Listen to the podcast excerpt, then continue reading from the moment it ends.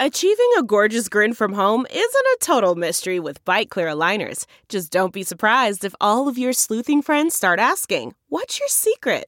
Begin by ordering your at-home impression kit today for only fourteen ninety-five. BiteClear aligners are doctor-directed and delivered to your door. Treatment costs thousands less than braces. Plus, they offer flexible financing, accept eligible insurance, and you can pay with your H S A F S A. Get eighty percent off your impression kit when you use code WONDERY at Byte dot com. That's B Y T E dot com. Start your confidence journey today with Byte. Hey, friends, thanks for joining our podcast. I want to tell you about something really new and exciting called Patreon.com slash BP Show. It's a great way to get uh, exclusive interviews with newsmakers, voicemails, personalized videos, political commentary, and early access to a special podcast called The Making of Bernie Sanders. Go to patreon.com slash BP Show. Patreon.com slash BP Show.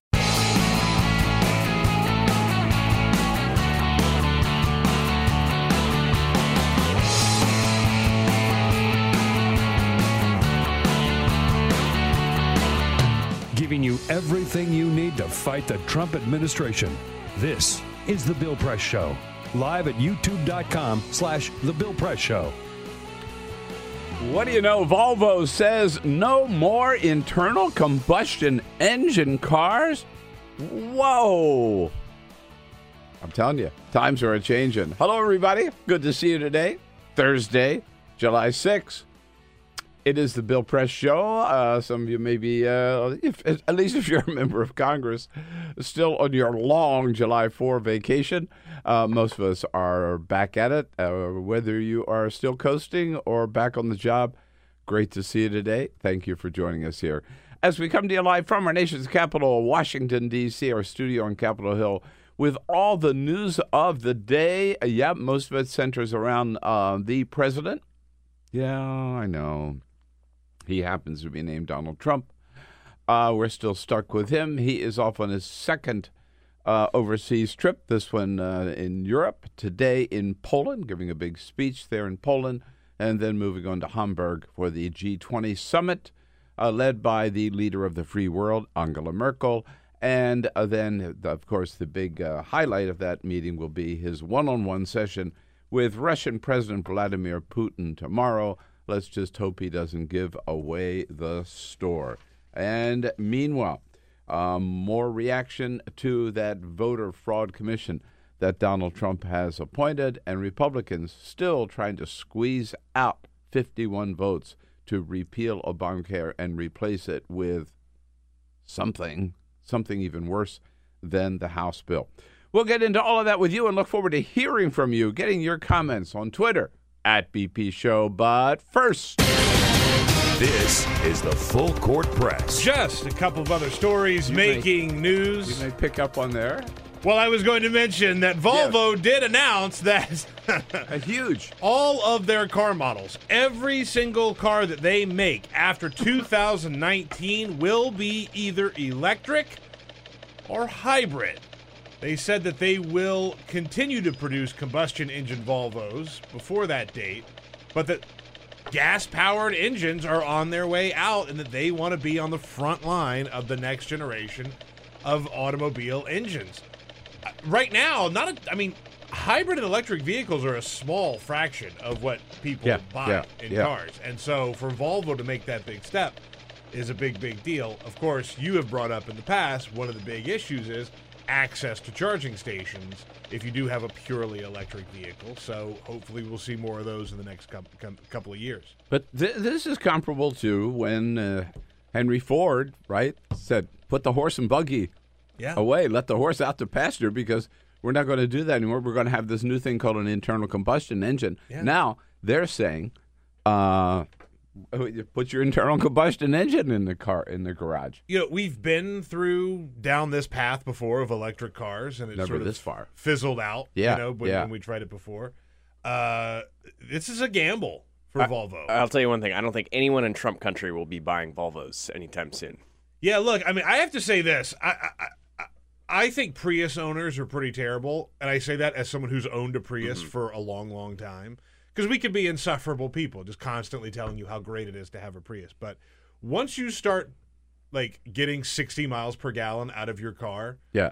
It- You'll sh- you know, whatever whatever B S image the hybrid vehicle crowd has, you, you'll you'll get used to it. By the way, the other the other uh, the other maybe end of that spectrum are uh, people who own the Tesla. Sure, I know yes. fr- several friends have Teslas, and they brag about the fact they haven't been in a gas station like in yeah. three years. Yeah, yeah. Uh, and Tesla, the, the stock market value of Tesla is b- better than G M or a Chrysler. I yeah. think. Yeah, yeah. Right. Uh, one final story very quickly. Uh, it's going to be hot in California.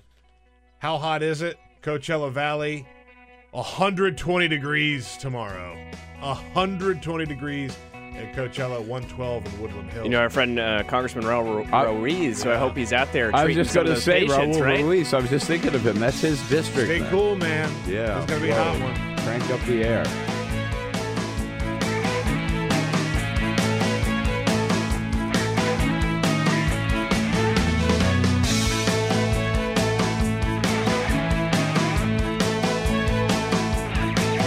On your radio, on T V, and online. This is the Bill Press Show. How about it? Here we go on a Thursday, July sixth. Hello, everybody, and welcome to the program, the Bill Press Show. Two days now after the fourth of July, and uh, Mister Trump is in Europe, landing in Poland uh, yesterday, and uh, addressed him making a big speech there in Poland today, giving a news conference with the president of Poland, where he said some uh, pretty outrageous things.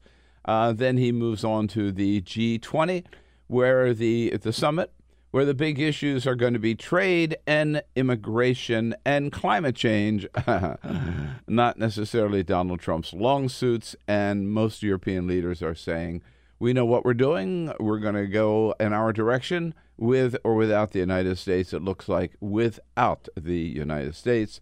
And then Donald Trump sits down with Vladimir Putin. All of that to talk about, plus Donald Trump continuing his war on the media, even yesterday while he was in Poland.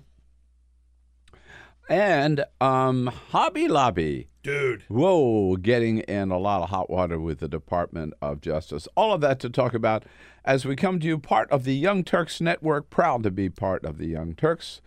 We are the uh, youngest Turks of all, and we will, um, and we're coming to you also, of course, on as part of the Young Turks Network on uh, YouTube, youtube.com slash The Bill Press Show, on Free Speech T V, yep, part of DirecTV, all over the country, coast to coast, and uh, in the Chicago area, joining you on W C P T. Thanks so much for being part of the program this morning, and don't forget, we look forward to hearing from you on Twitter.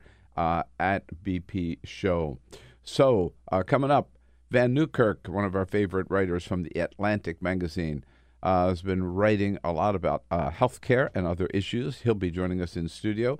Xochitl Hinojosa, who's the uh, communications director at the Democratic National Committee under Chairman Tom Perez, will be here to uh, tell us what's going on with the D N C. Looking forward to twenty eighteen. And then the director of the Voting Rights Project at the Lawyers Committee for Civil Rights, uh, Ezra Rosenberg, here to talk about the Voting Fraud Commission, the, the fraudulent Voting Fraud Commission uh, appointed by uh, Donald Trump and headed by Vice President Mike Pence. Uh, yeah, well, Volvo, we talked about that. Gr- an incredible story that Volvo would announce yesterday that in twenty nineteen they're going to phase out, I just want to mention it again, the internal combustion engine. Um, fit, make no longer make cars, gas-driven cars. A headline in the New York uh, Times this morning is uh, Volvo announces that gas is passed. uh, uh, yeah. That's so, one way to put it. One way to put it.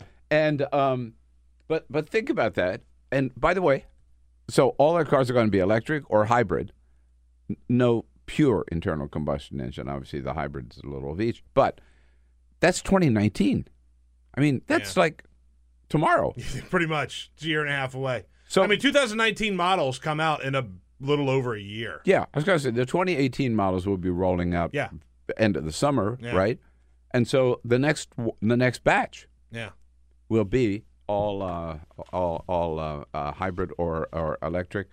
Uh, and um, uh, the Volvo, of course, is following the lead of Tesla which makes only electric cars, a limited number of them, and yet they surpassed Ford and General Motors in terms of their stock market value because people see that that is the future. One other interesting story before we get into the uh, whole whole uh, Trump Trump trip uh, and his uh, continued attacks on the media, and that is Hobby Lobby.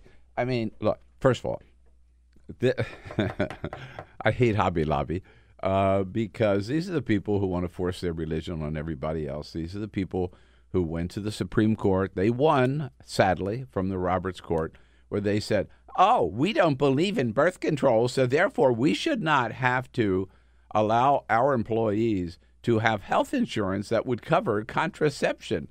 And the damn Supreme Court went along with it. Um, I, I think a ruling that will eventually be overturned, but at any rate, for the time being, that is the law of the land. So the Hobby, Hobby Lobby ca- carving this exception to the United States Constitution out because of their phony religious beliefs, as if the Bible says um, that uh, some anywhere, which it doesn't, that contraception or any form of birth control is wrong. At any rate, uh, that's if that, as if that's not bad enough, we found out something else about uh, the Hobby Lobby. They are thieves. They are international thieves. I'm not saying that. The Department of Justice is saying that. It turns out that the Hobby Lobby owners, they got a big thing about um, artifacts from the Middle East, particularly those uh, the, uh, the, where, let's say, the cradle of civilization, where they believe the Garden of Eden was and, and civilization started, although it didn't start there.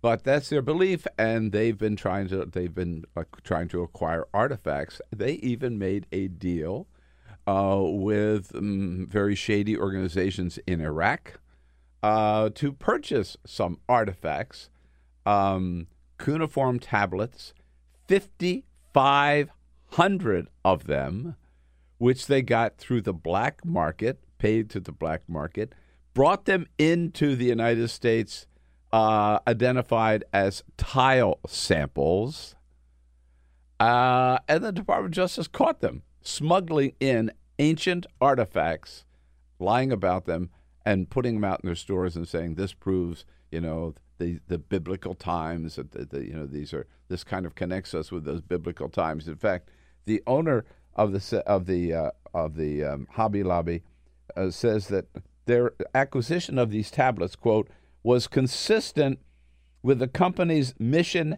and passion for the Bible. In other words, yes, we go around the world stealing artifacts because the Bible tells us. I think you should. So I think you should read the Bible a little more closely. I, yeah, the, I don't know much. I mean, I'm not really uh, a, yeah. a, a religious person, but no. uh, I know well, some of the know, Ten Commandments. Having a degree in theology, thou shalt not steal, is one of them. Yes. Having a degree in theology, you know, I've been through Old and New several times uh, in English, in Latin, and in Greek. Yeah. Uh, guess what? It ain't in there. Right. What I find uh, so fascinating the, about all these this. These phony hypocrites. They so real. the phony Christians. Their president is a guy named Steve Green. Yeah. And they point out this goes all the way back to like two thousand nine. Mm-hmm. He went over to inspect some of these artifacts for he sale. He actually went over he there. He personally yeah. went over there with right. a consultant right. in two thousand ten and started collecting these things. Now, I didn't realize this, but Hobby Lobby is behind a uh, museum that's going to be opening here in D C called the Museum of the Bible. And so people are saying maybe this is like they were trying to get all this stuff. Yeah. But like what they don't point out is these were sold on the black market in yeah. Iraq. Yeah. In other words, this was ISIS. They're buying stolen goods from ISIS. They're fueling terrorist organizations, funding yeah. terrorist yeah. organizations, all in the name of the Bible. All in the name of the Bible. So that makes it uh, that makes it okay. Yeah, two and, religious extremists working together. It's beautiful, right? And all this stuff was looted from sites and sold again under the table, black market stuff. And so the Iraqi government also came after them, and then finally our Department of Justice uh, nailed them. So they have to return all the artifacts to the government of Iraq, uh, and they have to pay a three million dollars fine to the uh, Department of Justice. so much for Hobby Lobby. Um, serves them right. Glad they got, glad they got caught. Yes, uh, indeed. On North Korea. Talked about it yesterday with Joe Cirincione. Hasn't gotten any better. Uh, Nikki Haley, our ambassador to the United Nations, went in front of the U N Security Council yesterday uh, and said uh, it's bad news for the world what, must, what North Korea is doing. I must say that today is a dark day. It is a dark day because yesterday's actions by North Korea made the world a more dangerous place. Yes, indeed. Uh, over in uh, Warsaw yesterday, uh, the president said again that um, there uh, are conse- will be consequences for North Korea because of their bad behavior. There are consequences for their very, very bad behavior. And he says, yeah, what do we got? We got to do something. Not they go- are behaving in a very, very dangerous manner. And something will have to be done about it. Uh, yeah, well, what will that something be? Back to the U N, Nikki Haley saying, well, you know, a lot of options on the table. The United States is prepared to use the full range of our capabilities to defend ourselves and our allies. But the fact is, again, as we discussed yesterday and uh, others have pointed out since, there are really no options other than the one that this administration has not pursued, and that is the diplomatic option. Uh, Donald Trump's bluster won't work. Donald Trump's tweets won't work. His praise of our dear leader, calling him a smart cookie, won't work. The silly military, joint military exercises that we uh, engage in once a year with South Korea to show how mighty we are and how prepared we are Uh, won't work either. In fact, there is no military option. Uh, Secretary Mattis, the new Secretary of Defense, uh, has said that there are, I mean, North Korea has posed so many missile launching sites uh, with an easy range of Seoul uh, and South Korea, uh, the capital, of course, of South Korea, where most of the population is, uh, that they would, there'd be hundreds of thousands of people killed within minutes, within hours, certainly, uh, were we to attempt any military action against North Korea.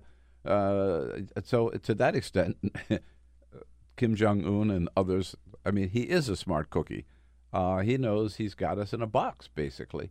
Uh, and as we learned yesterday from Joe Cirincione, uh, the only the only option really is to resume talks, to get back to the table, either directly or indirectly, uh, using China, using Japan, Uh, as our intermediaries, particularly China, as inter- intermediaries, to to, to nego- initiate talks with China, with Japan, with North Korea, with South Korea, and with the United States. To um, and, and the exchange seems to me to be one that is a reasonable one, that North Korea would abandon its nuclear um, attempt to, to develop a nuclear capacity Uh, and stop the testing of these, uh, uh, uh, uh, trying to test a missile that could reach the United States with a nuclear weapon on top of it, uh, in exchange for the United States and South Korea to stop these annual military exercises. Seems to me that's something each side could agree on. Uh, North Korea would be giving up more than we would be giving up in that case. It would, not that we would surrender our military option. Uh, we would just stop flashing it in their face, if you will, once a year. Um, but until those talks resume, uh, the situation is just going to get worse and worse. Uh, and again, as we learned yesterday, we did uh, reach an agreement under the Clinton years in nineteen ninety-four. Uh, that lasted off and on until two thousand six, when Dick Cheney just said, uh, no, we're not going to talk to these guys anymore because we don't talk to evil. Uh, and it's been a spiral downhill Uh, ever since. By the way, we put uh, a large chunk of our conversation with Joe Cirincione on our YouTube page yesterday. Yeah, it was uh, really YouTube dot com really slash The Bill Press Show. Uh, Trump versus North Korea is the is the video. Go check that out. Uh, it's it's a, a large piece of what we talked to Joe Cirincione about. It's great. Uh, so that is one of the uh, one of the uh, items under discussion. By the way, I, I must say, just as a side note, uh, I love the fact that the first thing the Uh, Trump administration does on this, right? Those who they, the, the, the people who have badmouthed the U N forever and said we ought to pull out of the U N. At one time he was thinking of making John Bolton Secretary of State, uh, Bolton who famously said we should take the top floors of the U N and just chop them off, right? Uh, now the first thing they do is run to the U N uh, and ask the Security Council to um, to take action uh, against uh, North Korea. Don't get me wrong. They should be talking to the U N, but uh, it is interesting to see them reverse course uh, when it really when it really counts. Um, the big the big um, uh, question about um, coming up in Poland yesterday really was finally uh, Donald Trump was asked about Russian hacking. Did it really happen? Does he believe it happened? Uh, and he says, well, maybe Russia did. It was Russia, and I think it was probably others also, and that's been going on for a long period of time. But my big question is, why did Obama do nothing about it? Of course he wants to blame Obama. And by the way, he also said, Uh, there, there he seems more definitive. If you hear the whole the whole interview, he kept saying it was probably Russia. It may have been Russia, but it was also probably others. There's no evidence at all that anybody else was involved. He also said they said seventeen intelligence agencies uh, claimed this, and then Trump said, "So I ask, I I can't believe we do have seventeen intelligence agents," and he said, and I checked, and we only have three or four. He doesn't know what he's talking about. He doesn't even know the government that he's supposedly the head of. But again, he turns the whole thing around to blame it on President Obama, who didn't do anything because, in fact, he just wanted to help Hillary. Well, I don't think he choked. I think what happened is he thought Hillary Clinton was going to win the election, and he said, let's not do anything about it. Had he thought the other way, he would have done something about it. Now, again, how dumb does he think we are? I, the fact is that President Obama publicly, he did not condemn Russia. That much is true. But remember, and, and Obama finally admitted this at a news conference, he went, he had a meeting with Putin in which he told Putin this was unacceptable, and told him, you got to stop it. We know what you're doing. Stop it. He actually raised the issue with Putin, told him that we, we had a problem with it, a big problem with it, and told him to stop it. Maybe he should have done more, but the idea that he did nothing um, to protect our democratic system is simply false. Uh, we might call it, actually, to borrow a phrase, fake news um, on the part of on the part of Donald Trump. Um, So now the question is, Donald Trump is going to be meeting with Putin on Friday. What are the chances that Donald Trump is going to raise this issue of the hacking of our election system with Vladimir Putin? I don't know whether their entire meeting is going to be transcribed. Uh, it's certainly not going to be a public meeting, but I'd be willing to bet Donald Trump doesn't even raise the subject. Uh, I think you're probably right. This is not that's not in his style. For all the bluster and alpha well, uh, he- persona that he puts on, I always think of the time that he went to Mexico when he was in the middle of saying Mexico is going to build the wall. And they didn't even They're going to pay it. for the wall. Yeah. And he went down to Mexico and he met with the their campaign. president during the campaign, and it didn't even come up. Yeah, he said it didn't even come up. He's right? a pussycat. Right. Or after campaigning for a year and calling China our mortal enemy, right? And we were going to teach the Chinese blah, blah, blah, blah, blah. And he gets President Xi down in Mar-a-Lago and they just have their big chocolate cake and they're the best of friends, yeah. right? And and all the talk about currency manipulation by China, and we're going to get even with them, we're going to make them pay. No, just dropped it. Dropped it like a hot potato. Uh, his style with these foreign leaders is just he wants to get along with them. He wants to be their friend. He wants to hug them. He wants to get a picture taken with them. And I'll bet you that's what he does with Vladimir Putin. Will not raise that subject. Uh, what about the subject of Crimea? Um Would uh, do you think Donald, Donald Trump is going to say, you know, you still own a piece or holding on to a piece of Ukraine which is not yours. You seized that uh, illegally, and you have to give Crimea back to the Ukraine. Of course, President Obama wasn't able to get that done either. Uh, I doubt that Donald Trump will even raise it. What people are worried about is that Putin, who is the master manipulator. I read yesterday where Putin... Putin brought his lab to a meeting with Angela Merkel, okay. Merkel because he knows that she's afraid of yeah. dogs. Yeah.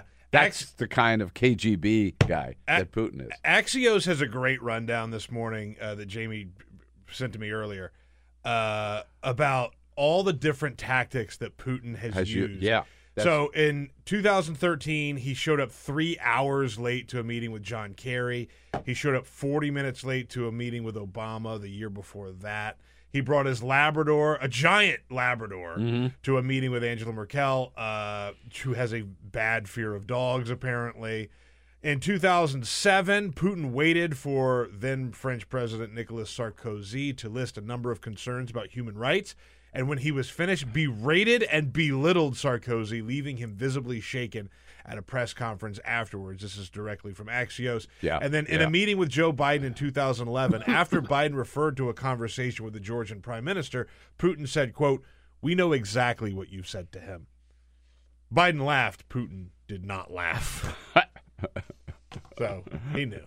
Yeah. He's a ruthless guy. Oh, no. Absolutely.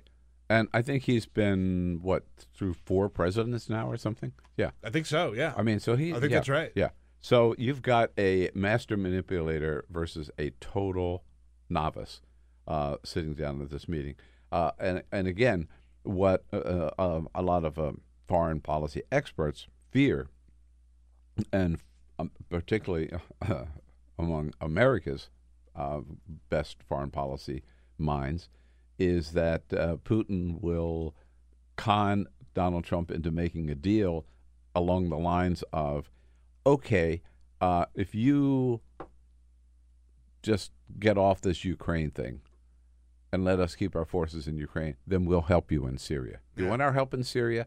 Okay, get off our backs for Ukraine, you know, because we Eastern Ukraine is ours and we want it. So, uh, and, you know, you could see tr- Trump might say, hey, sounds like a good deal to me. What do I care about Ukraine, right? Uh, it's, it's very, very dangerous what could come out of that meeting uh, with Vladimir Putin. The best, the best, we can't expect anything positive out of it. The best thing that could happen would be for nothing to happen. Yeah. Uh, which doesn't say much. Right. No, that uh, doesn't say much at all, but that you're probably right. That's best case scenario. Yeah. Uh, for, for just, in other words, for just uh, Donald Trump to to survive. Yeah. Basically. Uh, meanwhile, Donald Trump did um, uh, take a time out yesterday, of course, uh, used part of his time with that news conference uh, to continue his uh, comments on the media. And what about that uh, video with uh, smacking down the guy? It was, uh, as we know, actually Vince McMahon with a World uh, W W E video. Uh, somebody put the C N N logo on it. Somebody put that up on Reddit. Donald Trump saw it and flashed it out, retweeted it himself. Well, uh, and C N N, of course, condemned it. Donald Trump says, oh, lighten up, C N N. C N N has really uh, taken it too seriously, and I think they've hurt themselves very badly, mm-hmm. very, very badly. Yeah, yeah. Now, it just shows punching out a, uh, well, allegedly, uh, uh, ostensibly punching out a C N N reporter. Uh, yeah, they take that too seriously. Yeah, they, very, they didn't get badly. The joke. Mm-hmm. Yeah, right. Uh, and it's not just C N N, however. Uh, other networks are just as bad. But C N N and, and others, I mean, on others, N B C is equally as bad, uh, despite the fact that I made them a fortune with The Apprentice, but they forgot that. Don't you love the way he turns that around? No, you got it backwards, uh, Donald Trump. Well, it's not that you made them a fortune. It's that they made you the president of the United States. Yeah. That's it. Right? That's what's really going on. Yeah. He's president today because of The Apprentice, and he's also president today because of all, how all the cable networks gave him a free ride all through the campaign, uh, starting with C N N, by the way. Uh, we talked about it so many times that Donald Trump would hold a rally. Cable would pick it up. They would take it from end to end, and the other candidates, they were lucky if they even got their name mentioned. Uh, by the way, I've got to say that uh, Jim Rutenberg of the uh, New York Times put together a great little collection of statements by the presidents, various presidents on uh, the media. Okay. On the free press. Starting maybe with, uh, just here's, here's just three of them. George Washington. The freedom of speech may be taken away, and dumb and silent we may be led like sheep to the slaughter. Wow. John F. Kennedy. There is a terrific disadvantage not having the abrasive quality of the press applied to you daily, to an administration, even though we never like it, and even though we wish they didn't write it, and even though we disapprove. Terrible disadvantage were they, they not, reporters not there. And how about George W. Bush? Quote, power can be very addictive, and it can be corrosive, and it's important for the media to call to account people who abuse their power, whether it be here or anywhere else. And then Donald Trump, who doesn't even belong in their company. Right, exactly. Shouldn't even be on the same stage with them, who says, if the media is not writing positive stories, gushing about all of my accomplishments, they are the enemy of the American people. But you know what? And I said this yesterday on C N N, too. Uh, as offensive as I find that, as sad as I find that, as disgusting as I find that, I think we pay too much attention to it, you know? D- Donald Trump has always attacked the media, is always going to attack the media, and I think what's most important is we just ignore him and do our job. Yeah. Just do our job, you know? Uh, for reporters, just... dig out the facts and report them. Tell the American people uh, what the truth is. And for people like me uh, who are commentators, not a reporter, uh, give my opinion. Uh, it's important for us to have our facts straight and then just call it the way we see it. Tell it like it is. And if Donald Trump doesn't like it, too damn bad, right? In fact, I would say if he does like it, we're not doing our job. Politicians... yeah. Always bitch about it. Always complain about about big shit. The only thing is Donald Trump just takes it um, further than most, uh, uh, even encouraging violence. But I think it's important that we don't let him shake us. We just continue to do our job, if only Donald Trump would do his. Vann Newkirk from The Atlantic joining us next here. Stay tuned. The Bill Press Show, Thursday, July sixth. We are sitting on massive energy, and we are now exporters of energy. So whenever you need energy, just give us a call. Download our podcast. Search for The Bill Press Show on iTunes. And remember to rate, review, and subscribe. This is The Bill Press Show.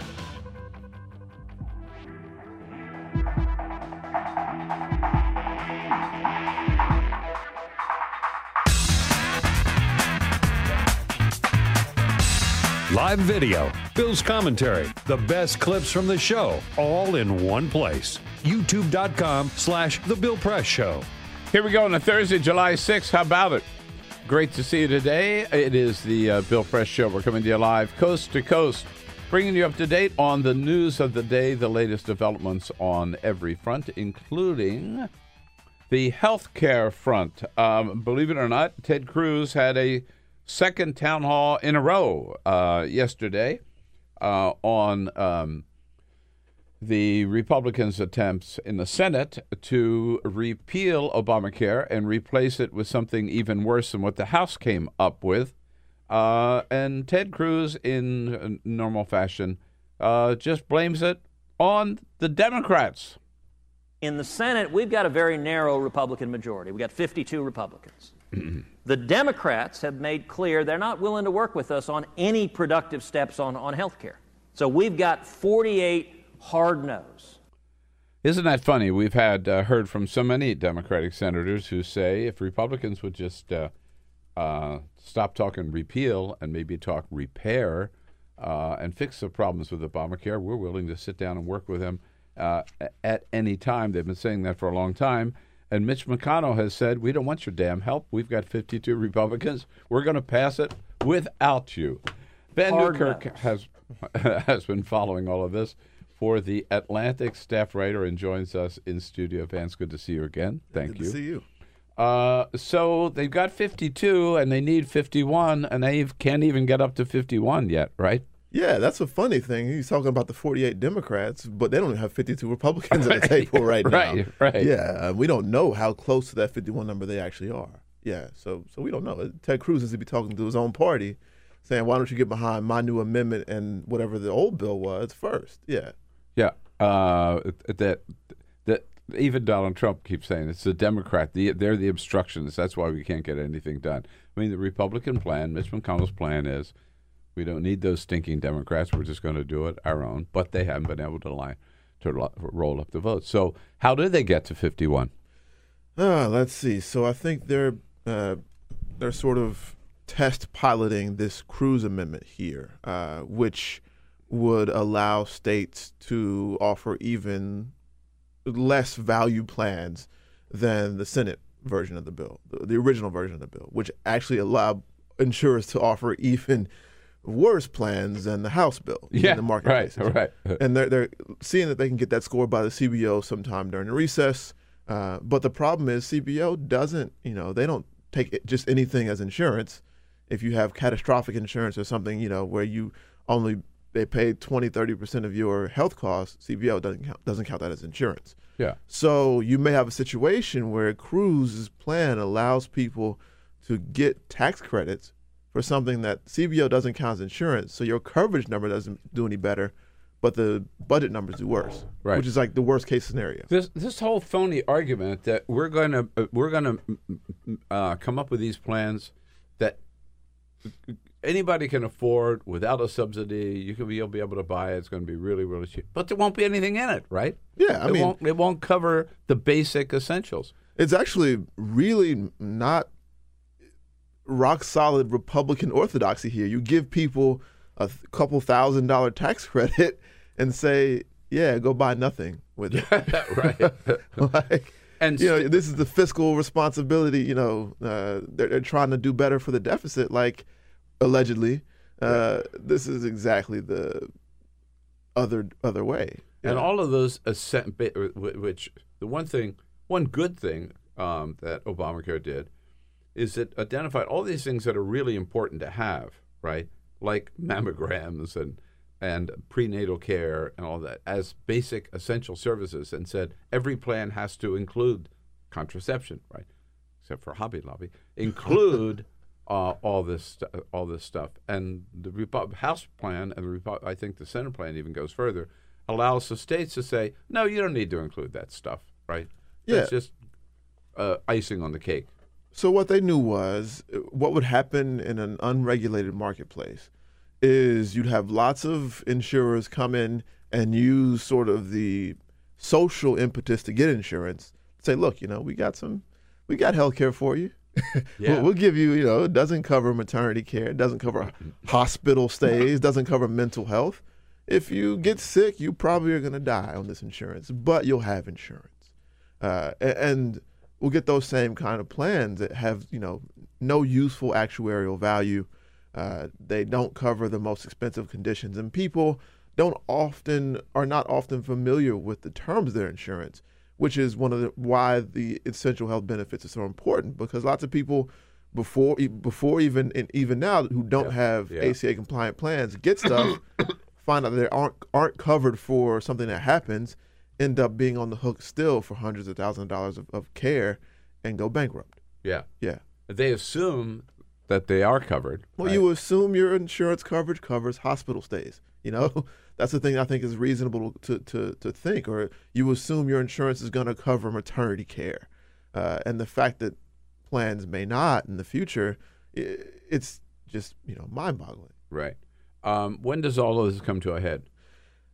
So I think... Uh, We'll see if they, if and when they get a C B O score, uh, how the, I think the interest groups look at it, uh, and when they come back in session, uh, that response, the town hall response uh, to the new amendments, will I think dictate how long the debate is going to be.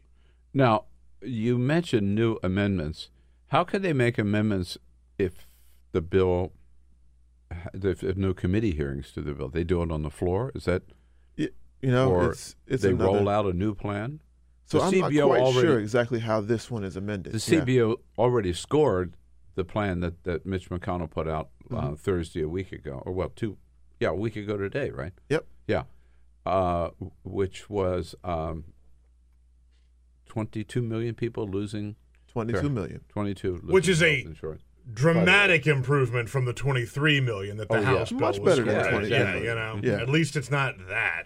If I'm being optimistic. Yeah. So, so the Cruz Amendment, um, which was sort of a eleventh hour thing. I already hate it. If it's called yeah. the Cruz Amendment, I hate it. They, it could they, be the Tom Cruise Amendment. I hate it. Hard nose. That's it. That's it. You know, we're not sure if it would even fly under the reconciliation rules, you know, the Byrd rules. So it, it's it's all pretty nebulous. Right. Yeah. Um, is there, do you think, any possibility that at some point they may realize, you know, we're we may not like to do it, but we're just going to have to sit down and work with the Democrats to repair Obamacare, and it's got some problems, uh, uh, clearly, right? Uh, and come up with a plan that uh, a bipartisan plan. Absolutely not. No, uh, no chance. No chance. Okay. I, I think. All right. So much for that. Yeah. See you later. I, I think the most likely path forward is I think the White House, uh, Republicans in, in the Congress, they've signaled that they're okay when, and actually want to sort of harpoon the marketplaces under Obamacare. Mm-hmm. Uh, there is no. There's plenty of regulatory actions people can take to fix the marketplaces, which were done all the time under Obama. The current administration is not taking those.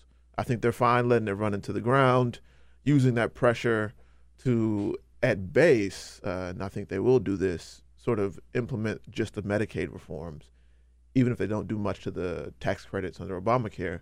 There's still broad political will to roll back Medicaid, and I think right. that will happen. Yeah. Uh, but I don't think they'll do it with Democrat. Uh, Vann Newkirk is with us from The Atlantic, the atlantic dot com. Now, in the middle of all of this, you had your own little health crisis um, uh, w- while you're report- reporting on, on a health crisis, and I've, I've written about it. Um, so you are suffer from asthma? Yep. Have for?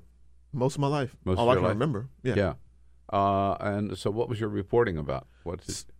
So I was going to Denver uh, to report on both sort of the natural uh, cures, like hiking and altitude and clean air uh, on for asthma, and also is that, is that considered to be a yeah? Apparently, uh, being at altitude, uh, being at just about the altitude where Denver is for twelve weeks or so, is just as effective as taking an inhaler.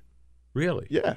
Um, but Denver's pretty polluted, so that's kind of mitigated by all that. But I also went there to talk to the people at National Jewish Health, who are doing some really cutting-edge research on asthma. And after I met with them, after I went on a nice little hike, did some jogging, I ate some guacamole that had crab in it, and uh, had an asthma attack.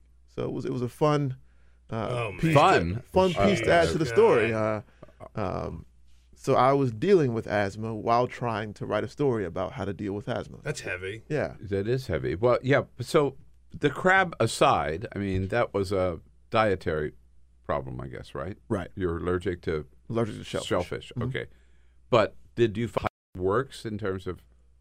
Well, or, I didn't or, have... Or were you there long enough to... I didn't have quite the time to really uh, get a sense of it. Um, I just sort of did it to see if it was going to trigger my asthma uh, more than anything. And, you know, it felt good. Uh, and I think people there who go to the Rockies and, and hike... who have asthma, there's a couple camps out there to do it, they swear by it. They think it's it's perfect. Uh, and I can, you know, I was running but, around in scenic places with clear, clean air. Yeah. But is this is this um, short-term or long-term? I mean, so when people in the rest of the country from asthma, they all can't go to, they all can't move to Denver, right, or move to Boulder, wherever. Right. It's, it's not so, meant to be so a, a therapy there, for everyone. If they yeah. go there and it helps, what about when they come home? I think the it, it is short term. What we know is if you go back, say, if you go to New York from New York to Denver, you stay there twelve weeks. You you end up coping a little better with your asthma. But if you go back to New York, after a couple of weeks, you're back to where you were. But I think what it what's shows... The, what's the point? What it shows is that air matters. And it's the thing we don't think about mm. when it comes to asthma. We don't think about it as much as we should. Yeah. The air quality actually is what lots of research, researchers think causes asthma, and it exacerbates asthma. And so we don't think about in all these pie in the sky, nice drugs, you know, health care, health coverage, we don't think about the fact that it's just, you know, polluters, having clean air, uh, making sure kids grow up in, in the cleanest environments possible, getting rid of smog emissions, those things, beyond the big debate about climate change. We yeah, know they have right. an impact at the local level on asthma. No, that's yeah. interesting. A lot of people haven't made that connection between what you're saying, air quality and public health. Right. Um, or, or I've, I mean, I've heard that argument made, but not enough. Right. Yeah. I mean, usually it's just we want to clean up the air so we can see, um, you know, the top of the mountains or whatever. No, you're saying we want to clean up the air so we can breathe and and survive. Yeah, it's interesting. People, you know, say climate change is a Chinese hoax, right? Well, but they don't. Well, I know not one, people, person. one person. I know one person who says or, that. Yeah. People like to deny it or downplay it or say we don't know that this is going to happen. But we do know pretty well that that. Aside from the long twenty, thirty, forty, fifty year effects of climate change, we know that, say, coal ash and smog, they kill people on the ground today. Yeah. They make yeah. people have asthma attacks today. And, and we need to think about the environment from that perspective, too. Well, you're talking about uh, uh, the advantage of being a um, the mile-high city. There's also a disadvantage. I'll never forget when uh, Peter and I went out to uh, – to cover the uh, convention in two thousand eight. Mm-hmm. Mm-hmm. Uh, and we were in a cab from the airport to downtown, and the cab driver said, "Where are you guys from?" And we said, "Washington, D C" And he said, "Well, I just want to warn you, this is the mile-high city, and what that means is for every drink you take, it's the equivalent of two drinks." Yeah. yeah. And yeah. so Peter and I said, "Bring it on." Exactly. I, I, but, Eddie, remember that? I he, do remember that. He warned us. Yeah. So I don't yeah. know whether you had that warning. It's a great way well. to save on beer money. Mm-hmm. Yeah, you only is. have to have three, and you feel like you had a six pack. I didn't spend a lot on whiskey up there, so that was great. Yeah, yeah a little mm-hmm. bit will go a long way. um, he also told us, uh, "Don't touch the uh, crab guacamole." Yeah. Especially if you have a food allergy. Yeah, right. Exactly. Uh, you have, uh, and we're going to be talking a little bit later about this with Ezra Rosenberg from the Lawyers Committee for Civil Rights, uh, but you've been writing, and we talked, I think, the last time you were in, about voting rights. Um, have you caught up with the uh, Donald Trump Voter Fraud Memorial Commission oh. led by Mike Pence and Chris Kobach? Good grief. This thing, uh, it, it's almost unprecedented. And I write about it, and I think people aren't quite realizing how unprecedented it is. It's a federal. Mo- most efforts for voter suppression come at a state and local level because that's where we regulate most election law. But this, and it seems based on what Chris Kobach did in Kansas or is doing, you know, he's the only Secretary of State in the country with the power to actually litigate uh, voter fraud cases on his in his office, mm. and he does that. He's done it for hundreds of, of cases, and they basically chase after these uh, people who they, they flag as immigrants based on their name. It's like a name match. How many people have the same name yeah. in so a county? If your name is Rodriguez, you committed voter fraud. That seems to be how they do it, and yeah. they they leave the you know the burden of proof on the person to say I did not actually uh, commit voter fraud, or people who have double registrations, which lots of people have, but no, you know, almost nobody who has double registrations votes in two places because who's going to go from, you know, North Carolina to Georgia and vote in the same day? It doesn't happen. Uh, but he identifies people who moved from different places, immigrants, and, and they basically flag all these people, making it an inconvenience for them to register to vote again. And I think they've gotten exactly one, one person who committed voter fraud who was a non-citizen. Mm-hmm. And uh, that's... seems to be what they're trying to do on a national level. Yeah. And so the way they go, so the whole object here, right, isn't it, is to prove that Donald Trump's contention that three to five million people voted illegally for Hillary Clinton. Well, if you take them at that face value, yes. Yeah, yes. Right. Uh, but I don't think we should, I think we should be skeptical of, of even that claim, uh, of the of the oh, use of, of voter fraud there. Uh, I think...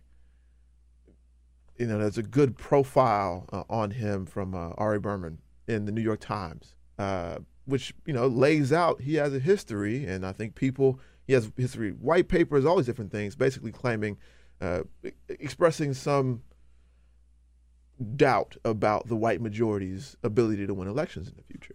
And this is not a, you know, this is a real thing for people. And people think about this a lot. And that goes along with sort of playing up fears about voter fraud, especially it, voter fraud from immigrants. Yeah. This is Kobach you're talking about, yep. right? Mm-hmm. Right. Yeah.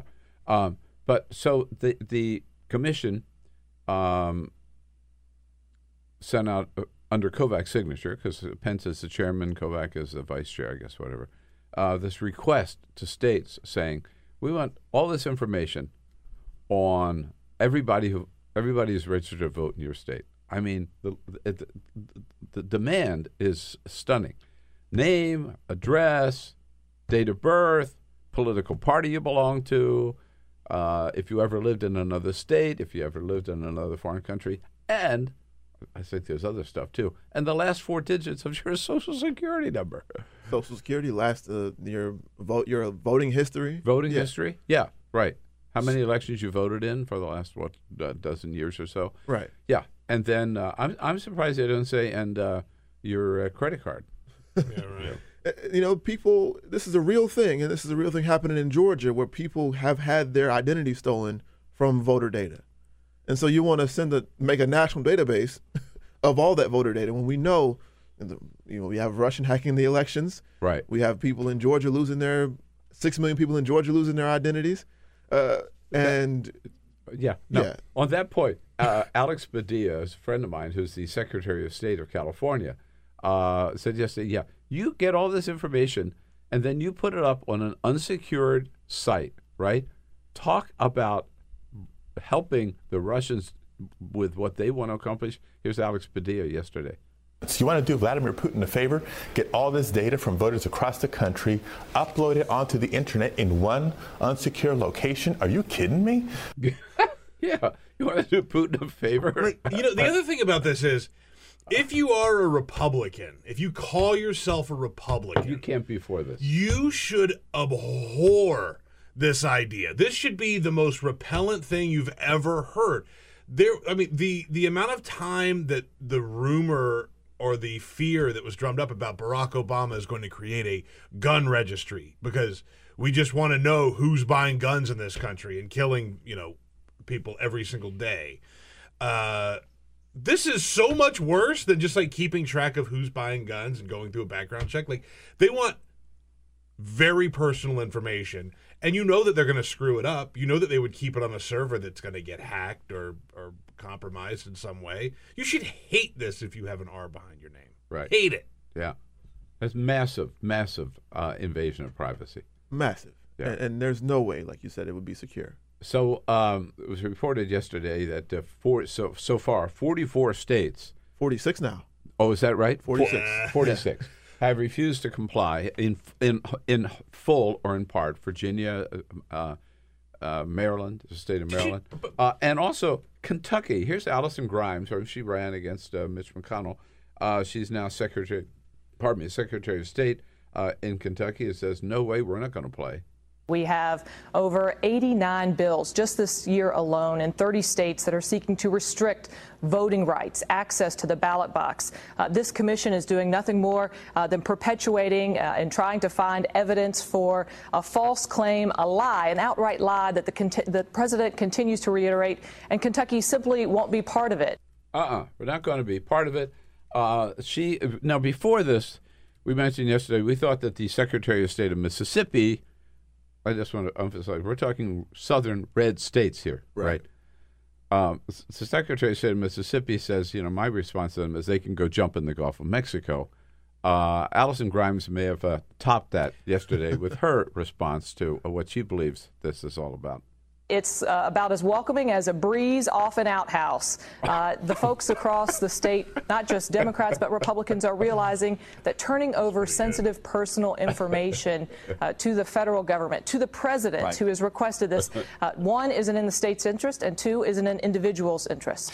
Breeze off an outhouse. I love it. Uh, yeah. yeah. By the way, did you guys see that email that Mike Pence sent around yesterday uh, with this? Because he's in charge of this whole yeah. thing, and he has a statement from Chris Kobach that says, At present, twenty states have agreed to provide the publicly available information requested by the commission, and another sixteen states are reviewing which information can be released under their state, their state laws.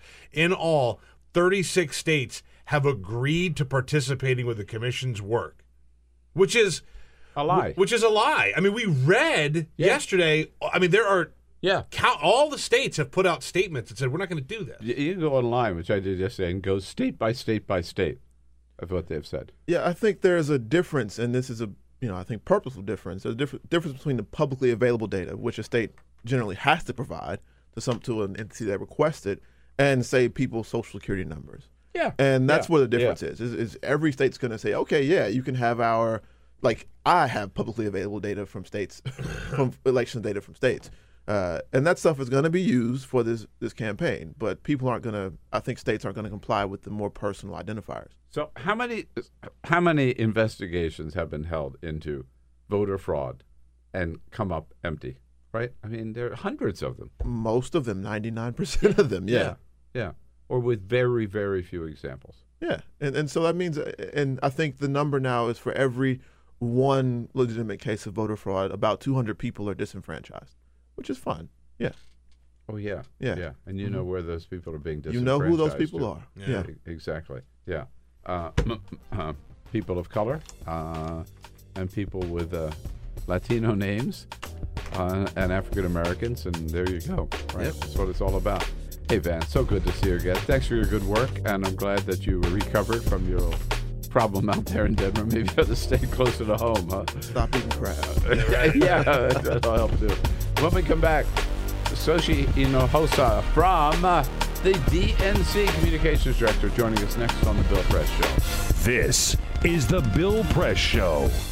Hey, everybody, this is Bill Press. Thanks for listening to the Bill Press and Friends podcast. And now do yourself a favor. If you haven't already done so, subscribe to the show on iTunes. Here's what you do. Just search for The Bill Press Show. Then you can take us with you and listen in anywhere you go. And you'll get new shows from us as soon as they're posted. And one more thing. If you really enjoy Bill Press and Friends, please help us grow by telling a friend, writing a review, and giving us a rating on iTunes. It's so great to have you on board. Many thanks.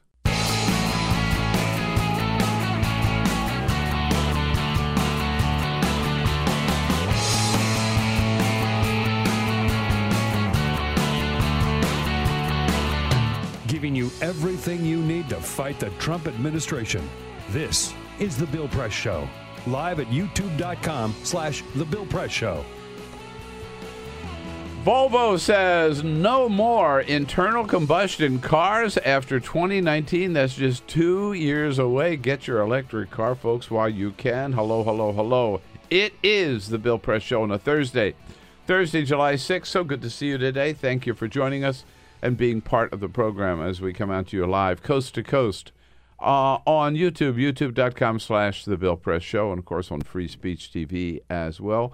Good to have you with us with a lot to talk about. The president is in uh, Poland, just finished a speech uh, to a big crowd in Warsaw, Poland, and he goes on from there to the G twenty summit in Hamburg uh, with the leader of the free world, Angela Merkel, uh, and with... Uh, the other heads of European nations, and including a meeting tomorrow, one-on-one meeting with Vladimir Putin.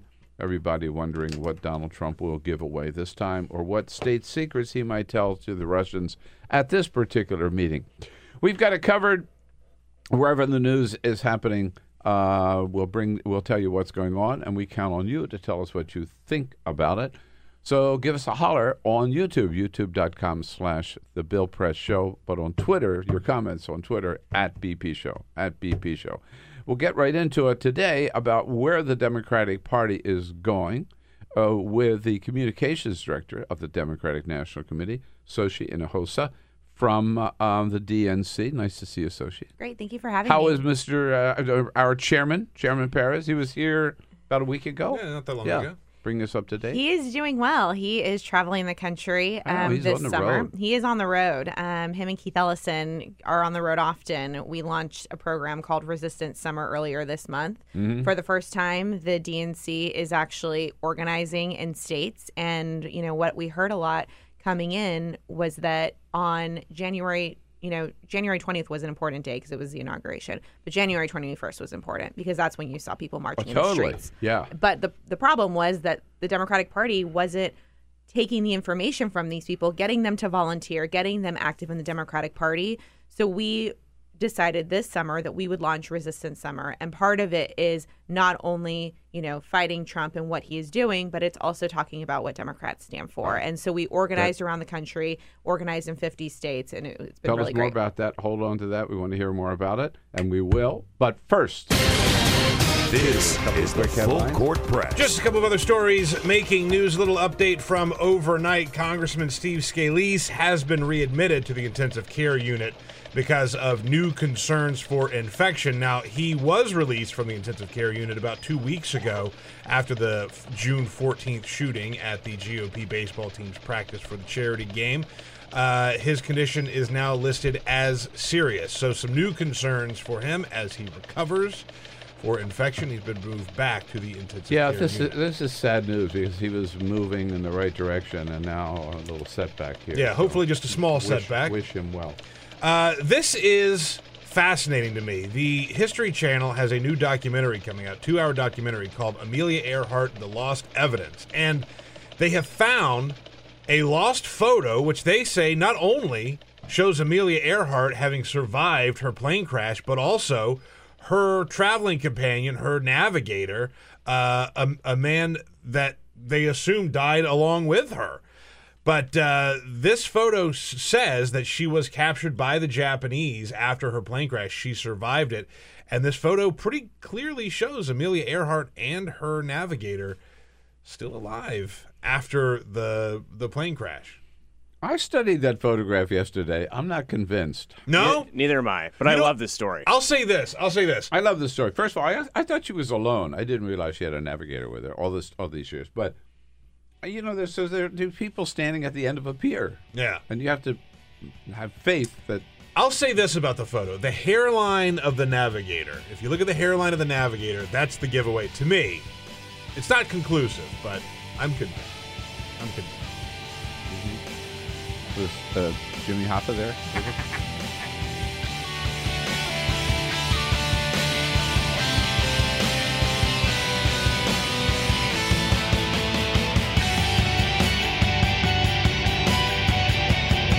On your radio, on T V, and online. This is the Bill Press Show. All right.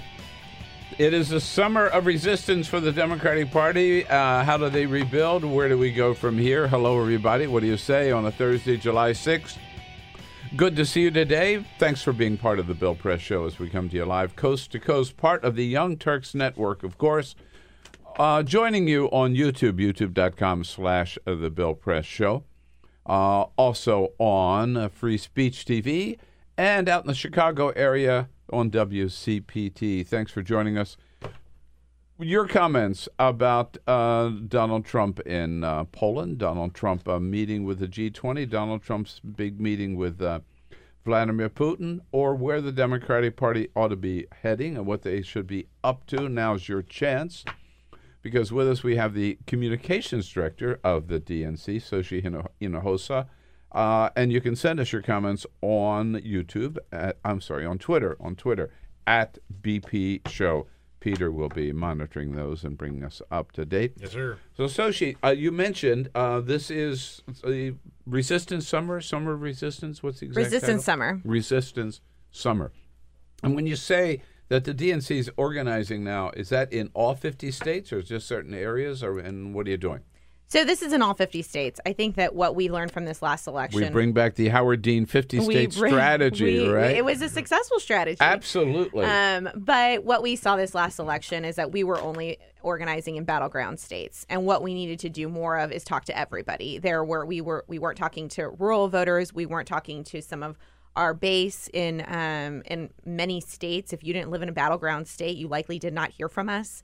Um, and we, that needs to change. And we understand that. And that's why um, this summer we we're basically doing events in all fifty states. On the first weekend in June, what we found was we did over one hundred twenty events in fifty states where people were knocking on doors. They were making phone calls. They weren't just marching the streets. They took those actions and turned that into votes. Mm-hmm. And so we're trying to build off of the momentum we're seeing across the country so that we can finally elect Democrats, not just Democrats, uh, you know, governor's races and congressional races, which are very important, but school board races.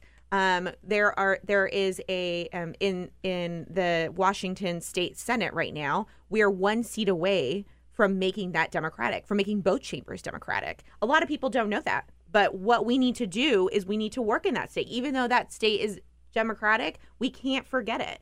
And so we're doing a lot of work in these states to make sure that we're electing people from the school board to the Senate. And as we know, in the last uh, eight years, some nine hundred fifty or maybe a little over one thousand state legislative races flipped, or s- seats flipped from Democratic to Republican, which has huge consequences, policy consequences and reapportionment consequences. Definitely. And not only that, we have redistricting coming up, right? And yeah, so sure. I think that one of the things that we'll be looking at, um, and that's why we just created a um, voter protection and empowerment unit, because a lot of what we're seeing is we will be getting involved in these redistricting fights, along with Eric Holder's efforts um, to look at some of these seats. And, and um, we are paying close attention to them because we understand in order to be successful in redistricting, we need to make sure that we um, are we're able to elect Democrats. All right. So uh, how, what is the D N C's explanation for the fact that there have been four special elections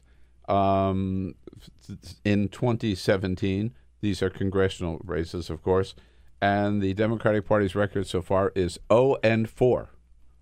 Well, Bill, I mean, as you, it was very troubling to me. And this was something that we wanted to see. We wanted to win all of these races. There is no doubt about that. Um, but at the same time, all of these were deep red seats. We were never expected to um, play in these races. You've never seen Democrats play in these races historically. But what we did is we did close the margin in some of these seats. And so there are seventy-one districts that are more competitive than the one of Georgia six. And that gives us hope. That gives us hope for twenty eighteen because those we only need about twenty-four districts in order to take back the House.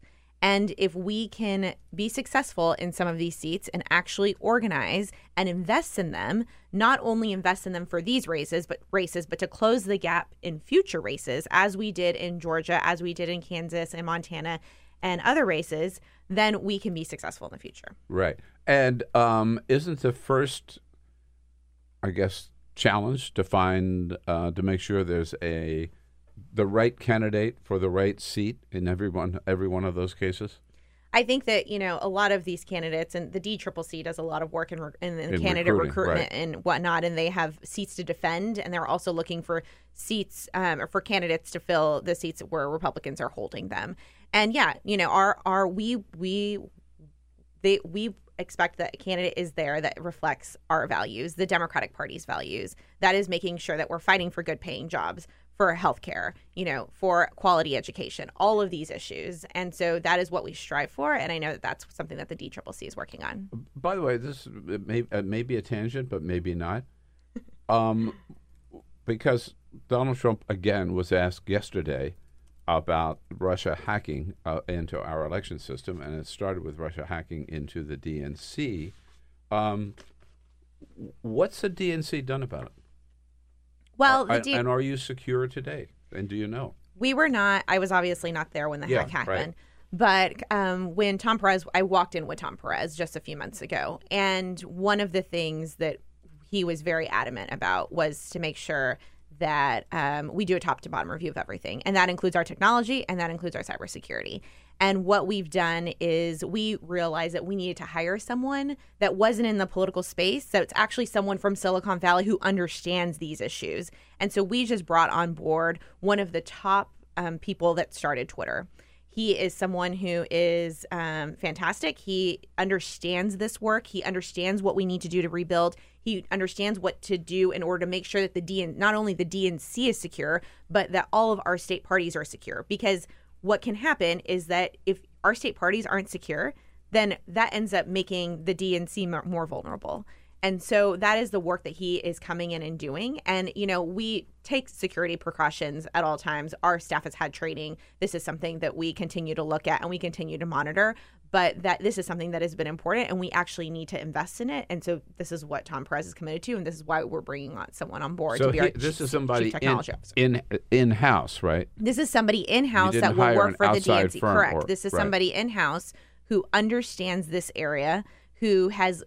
has more than a decade of experience in technology and um, can not only will not only ensure that the D N C is secure, but will also look at our technology needs. Because what happened is that we just we haven't invested in some of our technology needs. I'll tell you right now, one of the most frustrating things for me at the D N C is we have a studio downstairs in the basement.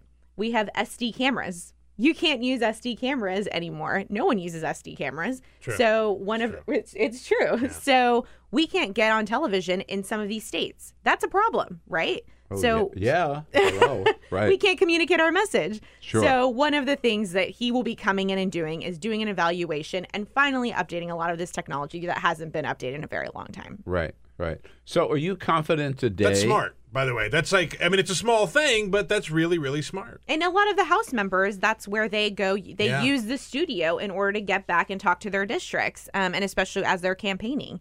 And so we need and to change that. It's important that the chairmen have that capacity, mm-hmm. right, mm-hmm. to be to be there, uh, to be able to do hits on all the networks, right, from the D N C. You can't, obviously, it's better to be in studio, but you can't always do that. Um So you got to have your message figured out. You got to have your message solid, and then you have to have a way to get it out. Definitely. Yeah. Um, so are you confident today that um, Putin and his people are not hacking into or looking at every email that comes out of the D N C? Well, as I worked at the Labor Department, and one of the things that I will always tell you is that no matter whether it's Russia or whoever it is, people at the labor when we were at the Labor Department, they were trying to hack into our system every day. So I'm sh- I I am sure you know they are probably these things happen all of the time. They attempt to, um, but we have great professionals that, that are in place that are monitoring this stuff that have worked with local law enforcement. That um, throughout the hack, they worked with the F B I to make sure that everything was secure and to put systems in place um, for future hacks. And so um, we at the D N C are taking this very seriously and are doing everything that we can to prevent a future hack. You mentioned uh, just in passing um, state parties. Uh, as you may know, I am former Democratic state chair of the state of California, so state parties uh, are very important to me. Um And I know how important they are to the whole system. Um, what what what is what is Tom's thinking or the D N C's policy now toward helping state parties? Well, we actually have an announcement coming on this very soon. Uh-oh. So I'm excited that you said this, and I will keep you posted on this. Um, no, no, but no. We want it right now. right Breaking now. News. It is, it is, it is not ready yet, but I will, um, as soon as it is, we'll come back on this show, and we will be sure to right. to talk about it All with right. you. Um, but one of the one of one of the things that we will be announcing are investments investments in state parties, and um, one of the things that we noticed when we came in, and we heard from a lot of people, and you know this as being a party chair there, is that you need to listen to your state parties. They understand what's happening in their communities, and far too often we are only barking orders at them. And this was a frustrating part. My father is a state party chair in Texas. Mm-hmm. He I, he understands this. He it was frustrated with the D N C. The D N C was he was t- explaining to people, if you only invest in the Latino community, even if it's just a little bit, you could make progress in Texas. Nobody listened to him. We didn't invest. What ended up happening, we lost by the same margin in Texas as we did in Ohio, which is incredible. Yeah. So one of so he, that's very frustrating for him. So one of the things that um, we've been doing is making sure that we're listening to them. We've done this around the country where um, state parties if, to help their their um, their down ballot races. We um, invested in the state party in Nebraska. We, as as elections are coming up, we help the state party. So in a lot of these special races, it has been about making sure, going to the state party, meaning what asking them, what exactly do you need? And sometimes they said, we need ten extra organizers. Can you help us fund ten extra organizers to go in the African American and Latino communities? That is what we did in Georgia. That's how we helped them. So we will be making a larger investment in these state parties. What we did this summer was also we did a grant program. So we had state parties apply for grants in order to organize, and they came up with plans on how they wanted to move the ball forward in their states, and we awarded them grants. Mm-hmm. So these are some of the things that we're trying to do, and listen more to the state parties and trying to make actually s- serious investments in all fifty states. Right. Is, uh, well, when you're ready with the announcement, okay, okay. I have a platform him. Uh, Nancy Pelosi is uh, also a former state Democratic chair of California. Maybe we can get... Get, get get Nancy in as well, and we'll have a little uh, former state chair celebration here. Yeah. Um, so, uh, do you, in terms of, you mes- mentioned message, I wanted to talk about a little bit about that. Um, do you do the daily message from the D N C? That I work on that with a group of people, yes. Right. Well, I've got to say it's good. Great, thank um, you. I I um, have always been uh, no, I, I've always been a little leery about talking points, or you know, like when I was at C N N, when I was in Crossfire, uh, I, I I made a point like of not reading anything officially because I didn't want to be seen as a tool of the Democratic Party, nor do I want to be seen that way on on this program either. Uh, but um, since you've With under the new administration, I think the stuff coming out of the D N C every day is, is factual and and and very good. It sums it up, and here's exactly what's going on. If, whether it's healthcare, which we can talk about, or Trump's tour, foreign policy tour, everything, you know, you just kind of lay it out there. How can people uh, plug in uh, that, that want to follow this? And and it's important to have, because we all get in conversation with friends, and it's good to know your facts. Especially what, today, especially, like with this administration. No, especially today, and be able to say, no, that's not true. Here's exactly what the truth is. So can people sign up? Yeah, so we um, we would love to make sure that we're getting information out to people as much as possible. I think that we need to do a better job as a party to make sure that it's getting out there for everyone to see, not just Bill, who, you know, you're out yeah. there and you're talking to folks and you have a show, but to everybody. Um I hate to put my colleague on the spot, but I'm going to give away his email address. Uh, well, isn't that- you can um, you can always email acosta l at d n c dot org. Yo! oh, oh. In case you ever need help with anything, he is happy to assist. Um, I'm not sure he's happy to assist. I, I can, I can, everyone, everyone I can should see send him sitting alongside everyone Jamie should send him nice room. Emails. Um, that will be great. Um, but uh, how, so, can you go? I mean, d n c dot org or d- if Democrat? You go to the d n c dot org, um, that is a great. Great place to um, to go and get information, get some of our press releases, see what's happening. Another thing, and as we're talking to healthcare, I, I wanted to... Democrats dot org, is that also... Work? Yeah, Democrats dot org. Another thing I wanted to mention was that um, is that as we're getting into the healthcare debate, everyone says, what can I do to help? You know, I've been marching, I've been, you know, I've tried to do as much as possible. And one of the things that we're trying to emphasize is that you need to call your member of Congress. And if your member of Congress is voting the right way, if your member or if, if your senator is voting the right way, then you need to make sure that you're calling these Republican senators like Dean Heller um, and, and Flake and others who are, and Ted Cruz, others who are on the fence about this. And um, one of the websites that we have, and you can make calls from your home, is make calls dot democrats dot org. make calls dot democrats dot org. And if you go there, you can call these senators, direct go directly to their offices, tell them exactly how you want them to vote, because this isn't going away. While they only delayed the vote, we know that they're going to bring this up. Trump has said, why don't we just pass a repeal without anything to replace it mm-hmm. with? Yeah, we know this yeah. is going to happen. So we need to make sure that we're not letting off the pressure and actually continue to contact these senators. make calls dot democrats dot org. Correct. Uh, by the way, I, I just want to say, if your senator or if your member of Congress is voting the right way, it's also important to call them and say, hey, I'm with you. Thank you. Right. Keep it up. Stay stay there. Just to, too often we don't do that reinforcing. We just do the complaining. Right. Yes, but definitely. It's also important to call those people who are wavering, yes. like a Dean Heller, like a Jeff Flake or whatever. Exactly. Uh, so you think this battle can still be won in the Senate? I do. I think that what you saw this last week was that because of the American people, because we've been putting the pressure on, they just they had nowhere to go and they had to delay the vote. That doesn't necessarily mean that it is going away. I think that there is a good chance that they could pass a repeal.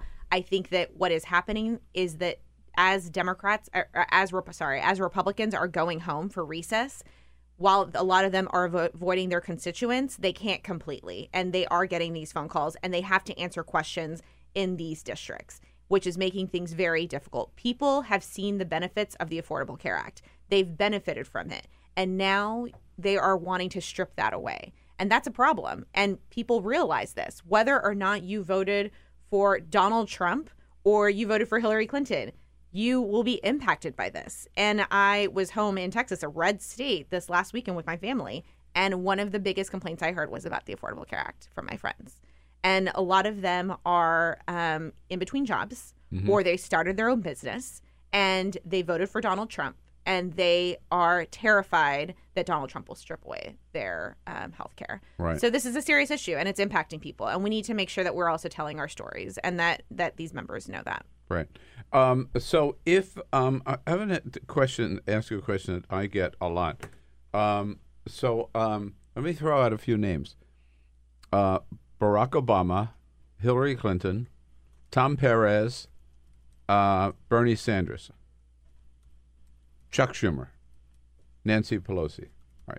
Who's the leader of the Democratic Party today? Well, first of all, those are a lot of good progressive leaders in our Democratic Party. But what I will say is that um, the the people who have been marching on the streets and the people who have been part of the resistance and the people who have been making their voices heard are the leaders of the Democratic Party. And the reason that I say that is because that is the reason why we've been able to stop Trump. That is the reason why we've been able to advance progressive issues, and is because of the American people. Not one person can do it by themselves. I guess we, I a should... lot of them, a lot of them, I mean, a lot of them can try, and we can definitely all try to make change. And these are these are Democratic leaders of our party. But whenever we stopped the Muslim ban, whenever we are we're stopping the repeal of the Affordable Care Act, all of these issues, it's because people stood up and decided to make their voices heard. So are you saying there is no leader of the Democratic Party today? I am saying today? that there is our, we have a big party and everybody is welcome. And what I'm saying is that it is the people who are making their voices heard who are actually leading the Democratic I, Party. I want to apologize to my fellow Delawarean, Joe Biden, for not putting him on the list. I, sorry, Joe. Uh, but Love so Joe you're Biden. Saying the slogan, I alone can fix it, isn't really uh, applicable here? It is not it applicable It works for the here. Republicans. It, I, for, if uh, we are going to take on all of this stuff that Donald Trump is doing and take uh, and take on these Republicans, we can't do it alone. And not one person can do it. It needs to be everybody. By the way, I... I I agree with you. I don't think there is a, a leader, a one single leader of the Democratic Party today. I don't have a problem with that. I think it's great. And um, maybe a leader will emerge. Uh, it's nothing against these people, but um, I think the, the the grassroots, the people are running the party today. They're they're providing the energy and the initiative. Look how the Women's March started, right? It didn't start with any labor leader or any politician saying, we should have a women's march in Washington the day after the inauguration. None of them would have dared do it because it was so bold and so crazy, in a sense, right? And it was I, brilliant. It worked. It was phenomenal. It worked. And ever since then, we've and been leading marches on. how many other marches, marches there were exactly. around the world. Yeah, right? Exactly. And, since, yeah, and you've so. seen it everywhere. And you've been able to, this is the one time, I, I mean, I don't, you. I mean, this is the one time I've seen in my lifetime that where people have actually organized towards a cause and been so committed. You know, I've had friends who are not political at all, but they went to the Women's March. And this is, we need to take advantage of it. And we need to make sure that these folks know that if you do make your voice heard, it works. And but you also need to vote. Right. Now, speaking of slogans, um, you, you, let's see, our slogan is the... Uh, I alone can fix it. I alone can fix it. Yeah. Um, in, in terms of back to uh, congressional races, the Democratic Congressional Campaign Committee came out with a new slogan. Um, have you seen the other guys? uh, isn't that kind of lack? I don't want to get you in a position, I'm sorry, of having to criticize another organization. But it, it just reminds me of the uh, the mistake, I think, one of the big mistakes in twenty sixteen was so much time was spent about how bad Donald Trump is and not about here's who we are and here's what we can do. Well, I think we need to do a better, I think you're right. I think we need to do a better, um, we need to do better about telling our story and telling folks what we stand for. I think that this was a, what happened in the last election was that we said, you know, this guy is horrible. Vote for me. Yeah. This guy wants to ban Muslims. Vote for me. Yeah. We didn't necessarily talk about what Democrats actually stand for. And so this is something that we have been talking about, and why, and we need to be doing a better job of this. And this is what we're trying to do during Resistance Summer, too. Not only hold Trump accountable, but say Democrats want healthcare for all. Democrats want an economy that works for everyone. Democrats want to raise wages. Whenever we had President Obama in office, we were raising wages. The economy was on track. Um, and so we want to make, this is what happens when Democrats are leading. So um, this is what we're working on. And we do need to do a better job of that. Yeah, it is true, I think, if you look at the, take those four races, right? If you looked at those other guys, right, they were uh, pretty pathetic, not people that we would want in there voting on the issues that we that we care about. But we've got to do better than that, and, and, and our message has to be more than that. Yeah, get the message out there. I think that, that that's the thing is the Democratic Party during that last election spent so much time making Trump the enemy, and Trump is so bad, and Trump is so bad. Yeah, Trump is bad. People realize that he's bad, but at the same time, Trump was giving ideas. Like, granted, a lot of them were pie in the sky, and some of them aren't going to happen, and a lot of them were B S, but, like, he gave ideas. So you got to sell yourself, I think, if you're gonna if you're gonna rebuild a little bit. So, I alone can fix it. Yeah, see? That's a, that's a slogan. I alone can fix it. I don't think that's going to work. Uh, no. So, uh, you know, the other question I get, and I'm sure you do too, is, uh, and you alluded to this a little bit earlier, how can people plug in? People really want to know, what can I do? Besides right? emailing Lucas. Yes. Besides emailing Lucas, which everyone should do. Everybody send, should do. Everyone send Lucas a nice note today because he has his work cut out what, for him. What was that website, or what was that email address again? um, I'll save him from this one. Okay. um, we have the but tape. You should, go to, tape. you should go to Democrats dot org. But, I mean, I will say that this is a moment in our lifetimes where we have never seen a president like this. We have never seen a president attack the media. We have never seen a president really do the the...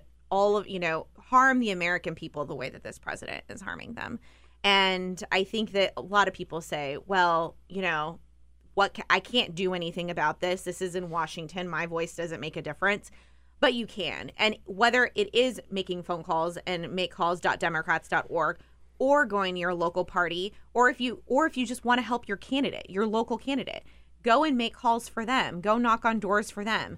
Go to, whenever you go to a, a women, your next women's march or your next march in your community, make sure you're not only speaking up, but that you're doing something in order to to, to tell your neighbors why this these issues are so important. And if we're all doing that, we will be successful in twenty seventeen. We have major races in twenty seventeen in New Jersey and Virginia, mm-hmm. um, and in twenty eighteen as well. And that is just one step to making change in these communities. Yeah.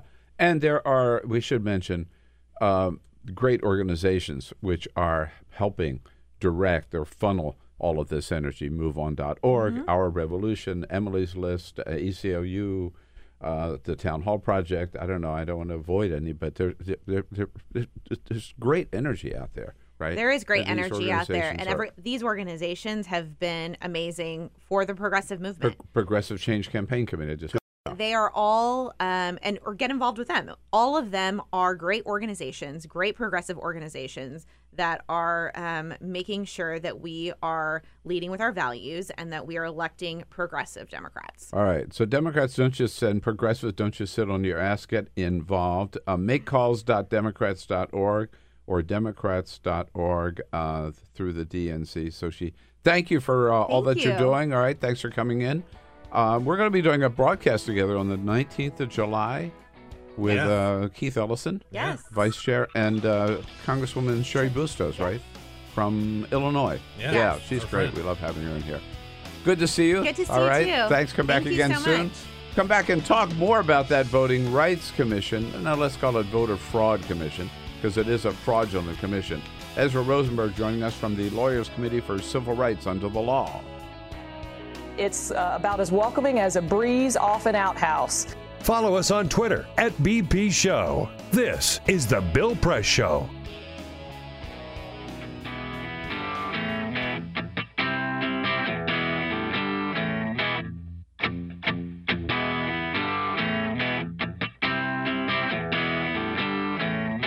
same great show. New great channel. Stream live video at youtube.com slash The Bill Press Show.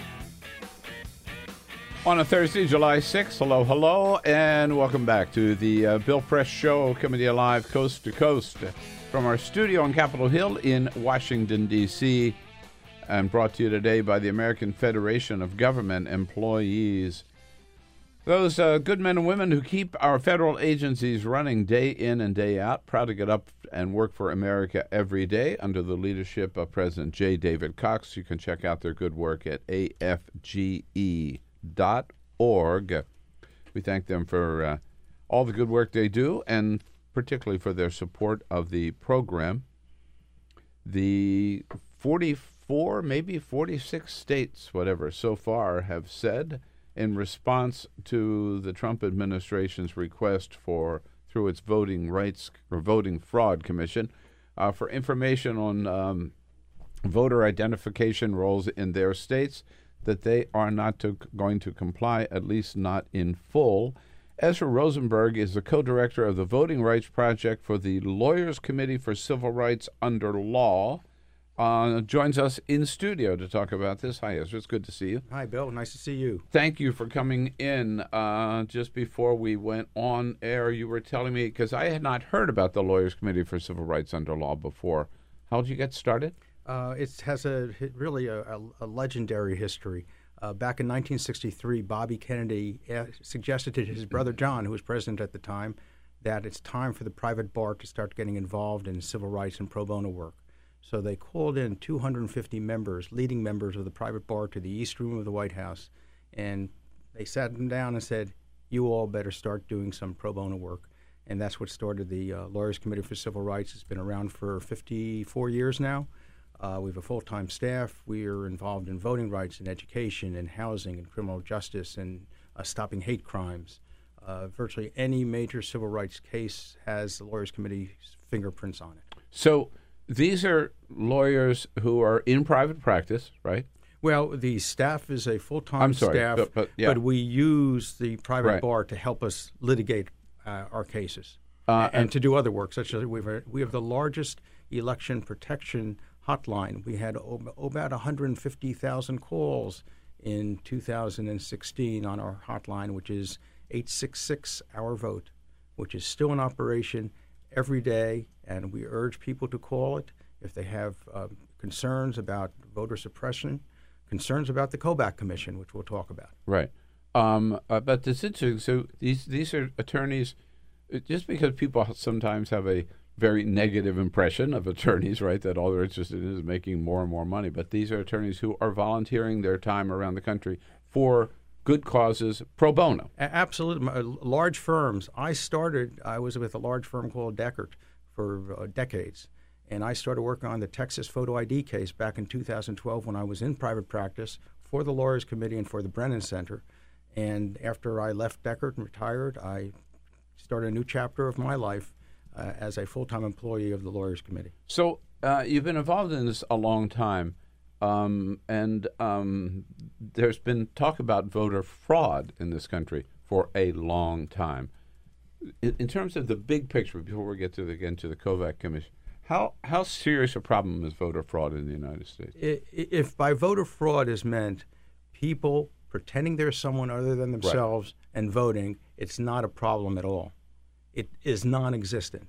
Study after non-existent, st- non-existent in any kind of widespread. Sure, you can find one or two cases. Good example.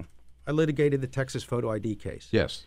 In the ten years leading up to the passage by the Texas legislature of the most restrictive photo I D law in the country, out of twenty million votes cast in Texas, there were two instances of the sort of in-person fraud that a photo I D law could stop. And these two instances were, by the way, they were caught. Mm-hmm. One was yeah. a guy who voted on behalf of his father who just died. They had the same name. And the other was this genius, apparently, who voted, went back to the same polling station later in the afternoon, voted again on behalf of his brother who was incarcerated at the time. That's it. Two out of twenty million votes cast. And the equation that's used by people who are using fraud as a means to enact suppressive laws such as strict photo I D laws is that they're willing to stop maybe two out of twenty million instances in exchange for suppressing tens of thousands, if not hundreds of thousands of votes, primarily minority voters. And disenfranchising And them. disenfranchising them. That's correct. Right. And that's the price of hate.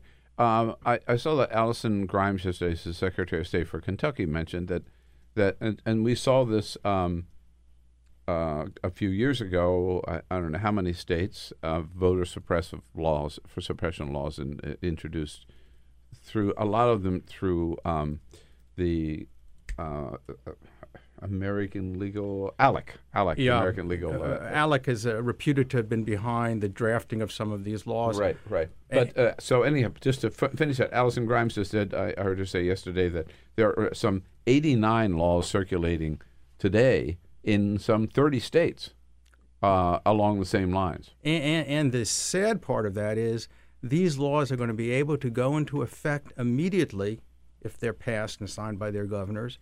But that wasn't the situation four years ago when we had Section five of the Voting Rights Act in mm, effect. Mm. And the United States Supreme Court gutted that law because in right. states that had a proven record of discrimination, they could not enact laws like that and implement them without getting approval of either the Attorney General or a, a three-judge court in, in the District of Columbia. Right. So that break that, that, that existed, um, like putting on the brakes in those particular states, is gone right now. So not only are the brakes gone, we don't even know if the accident is happening all the time. Because yeah, in the yeah. past, the states and the counties and the cities could not make any change that changed voting requirements in these covered jurisdictions without getting approval. So, for example, they could not consolidate voting districts, which they're doing.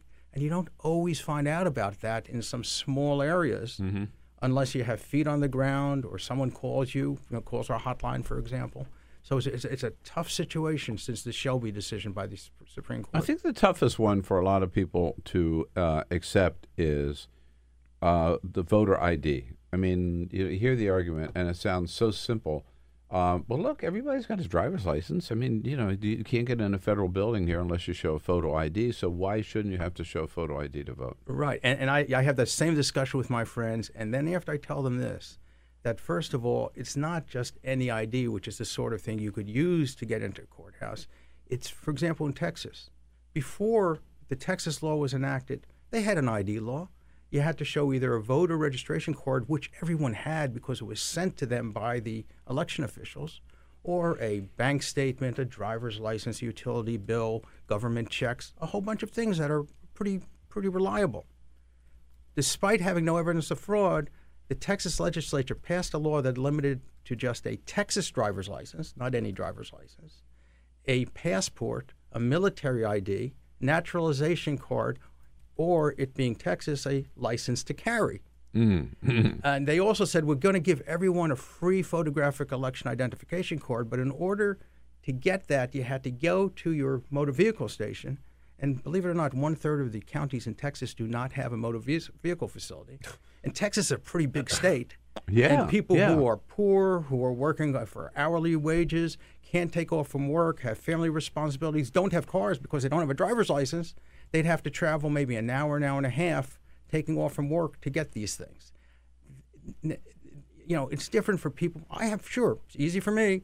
It's yeah. not easy for people who are poor and they are disproportionately minority citizens, and that's the evil of these laws. Right. So, I mean, throughout all of these laws, there is, if not uh, a direct racist intent, there's certainly a r- racial Um, implication or factor. Well, well there in, are two, in all of them. Sure, right? And there are in two, terms of the people impacted. Uh, in terms of impact, absolutely, uh, and in at least two jurisdictions now, it's been proven that they were also enacted with discriminatory intent. In North, North Carolina, North Carolina is one, and Texas. Uh, Judge Ramos in the in the uh, Southern District of Texas, uh, just about uh, two months ago, issued the her decision for the second time, finding that Texas's law was enacted with discriminatory intent, and we're in the process now of arguing over what the appropriate remedy should be. See, I've always cons- I've always been uh, sort of a little surprised at all this discussion about voting rights. It seems to me that what everybody ought to be working on is making it easier for people to vote and exercise, because to vote, so many few people do, such a small percentage do vote in this country, making it, finding ways, obviously, honestly, right, but easier to vote rather than making it more difficult. It, you know, Bill, it, there's nothing more for me to say other than that. Don't we have it upside down? That's yeah. that's what we should be doing. We should be making it easier for people to vote. We should be doing everything to make it easier I mean, for like people to vote. I mean, like same-day voter registration, for Absolutely. Example. Early voting, which so many people take advantage of. Absolutely. And particularly when you realize there is no fraud. It's yeah. a big – it's it's it's a, it's a boogeyman that they've created in order to scare people into you know, say, indicating on polls that, yes, we believe there's voter fraud. Right. And then it becomes this self-fulfilling prophecy that, oh, look, the voters think there's fraud. The reason they think there's fraud is because you've told them there's fraud when there is no fraud.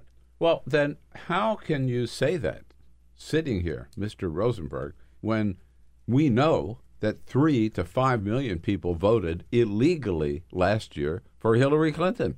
Yeah, and the only reason we know that is because President Trump and people like Chris Kobach say it so. right. It, it just, that is completely untrue. What I think they're basing that statement on is simply that there are people in every state who are in voting rolls who no longer live in that state. Why? Because I've moved several times in my life. I assume others in this room have moved several times in their life, and I assume your listeners have moved. Guilty.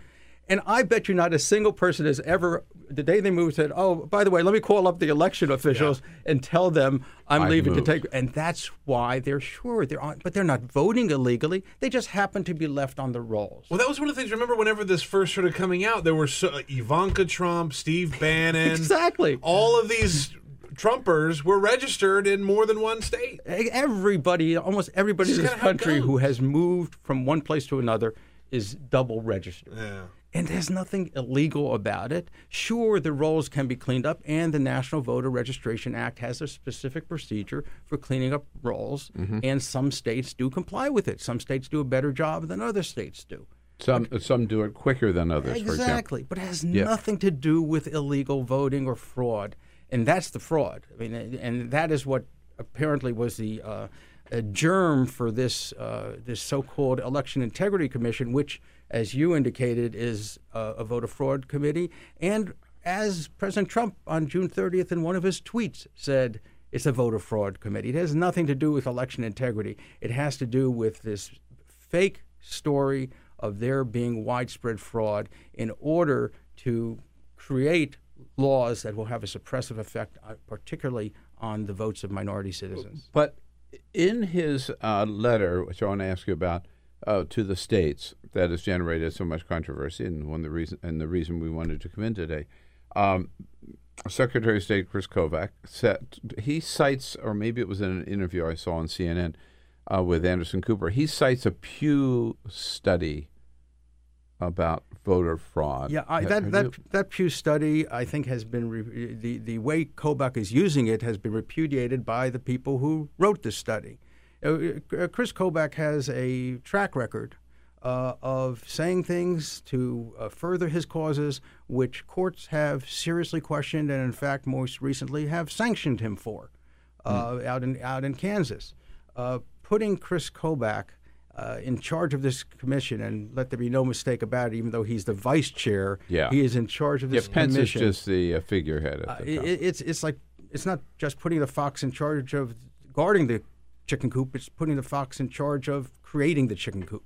And that's basically what the intent of this commission is, to to come out with a finding that there's widespread fraud and to lead to the enactment of suppressive voting laws. At the federal at the, at federal, the federal level. level. All right. So the information that he's requested from the states, as we've seen, as I, just off the top of my head, as I recall, right, is he wants uh, he's asked the states to provide for every single person on the voter rolls, right?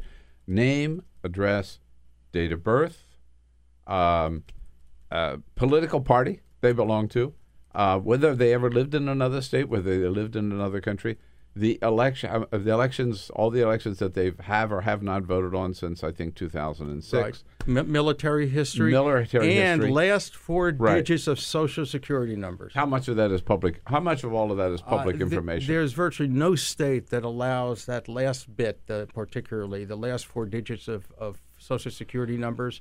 Uh, there are a few states that don't allow uh, a good part of this information, and, and it is unprecedented for a federal agency to have asked for all of this information and, all at once uh, for ends that make absolutely no sense unless one wants to create a fake story to support the suppression of votes. Yeah. I mean, what could they possibly do with all of that?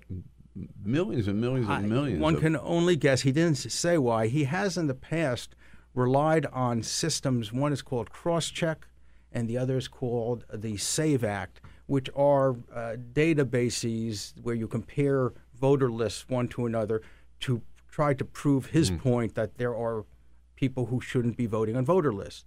Those systems have been found to be inaccurate. Uh, Florida was uh, uh, using them, and I think in two thousand twelve discarded them as being inaccurate. Other states have, have done the same thing, but Chris Kobach keeps pressing them. Well, one of the one of the reasons that wouldn't work is because the earlier, what you stated earlier, because some names are going to come up as duplicates when, in fact, they're only voting in one state. Well, all right. of virtually all of them yeah. will be that situation. Yeah. Yeah. In, in addition, uh, it is historically true that names are inaccurately placed on, on voter rolls, on driver's license rolls. Social Security numbers are often wrong, uh, and particularly with minority c- uh, citizens who may have non-traditional names in the eyes of, of, of white people, they're very often uh, mm-hmm. mistakes in their names.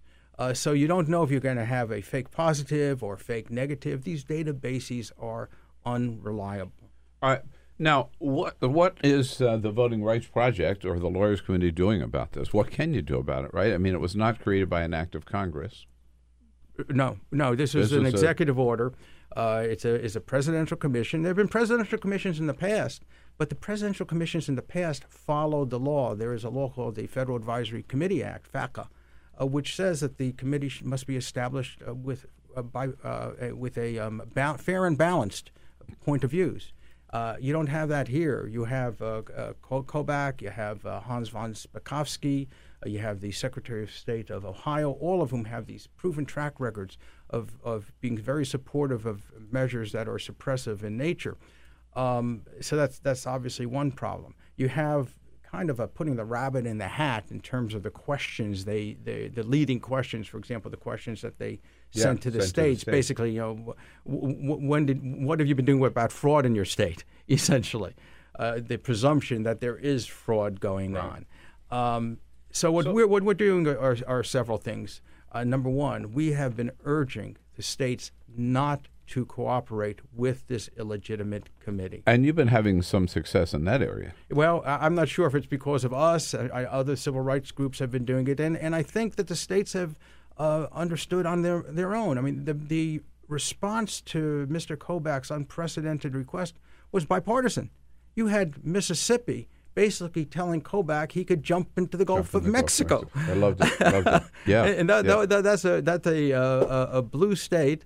I mean, a red state, and um, they were very strong on this.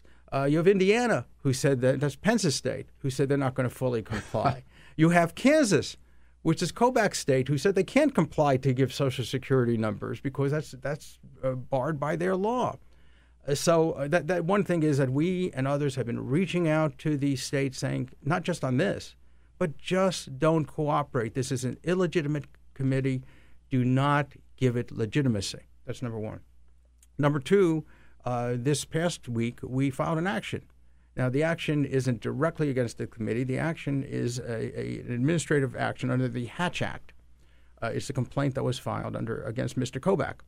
And we've, we've asked the um, uh, Office of Special Counsel and the Department of Justice, which is charged with enforcing the Hatch Act, to investigate whether Mister Kobach, who announced his candidacy for governor, is abusing his position as a special government employee, as vice chair of this uh, Election Integrity Commission, uh, to further his political ends. Oh yeah, and, oh yeah. And because if you look, if you look at his website, if you look at his social media, his Twitter accounts, his Facebook, you'll see that he is touting his work, interviews, et cetera, uh, concerning his work on the commission, and then ah. right next to it is a button, contribute. Ah. And so it was, oh, I didn't realize he was running for governor of yes, Kansas. Yes, he's running for governor of Kansas. Oh, yeah. That explains so, it all. So, so um, uh, yeah. and, and the point here is that this underscores the fact that this is a commission that is being used for partisan purposes. Yeah, uh, sure. And ultimately, not only that, but furthering those partisan purposes with suppressive acts to, that will really impact disproportionately on minority voters and on all voters, because yeah. everyone has a stake, as you said, to vote, not to be stopped from voting. Uh, I mean, it's being used by part, for partisan by for partisan purposes by Donald Trump and by Kobach. That, that, right? that, yes, by both. Well, right. well it, it certainly it certainly seems that way. We, uh, you know, the yeah. Lawyers Committee is a nonpartisan organization. Uh, we, we do not take a position in elections.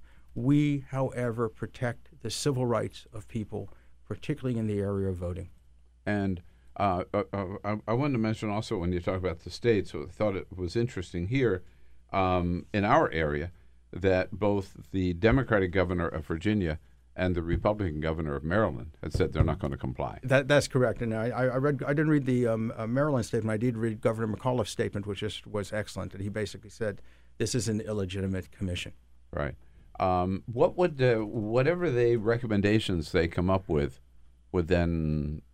It well, wouldn't have any force of law, right? But it would it, it, you know, it would muddy the waters for that's sure. Why, that's why, yes, and that's why it's important to undercut the legitimacy. And, and would be used by some people in Congress to try to, absolutely, and around the states, absolutely, in the states too. And, and by the way, to put this into perspective, there have been commissions in the past, yeah. and I've not always agreed with what the commissions have done, but at least they were one committee, one commission on voting was um, chaired by the former campaign manager of, uh, I think it was uh, Romney, and the former campaign manager of, uh, who I forget which Democratic uh, uh, candidate. Another was uh, co-chaired by Jim Baker and Jimmy Carter. I mean, those are mm. committees that mm. were fair and balanced. Again, don't, don't necessarily agree with what they did, but at least they had they were following the law. I mean, imagine. So the contrast between Jimmy Carter and James Baker, right?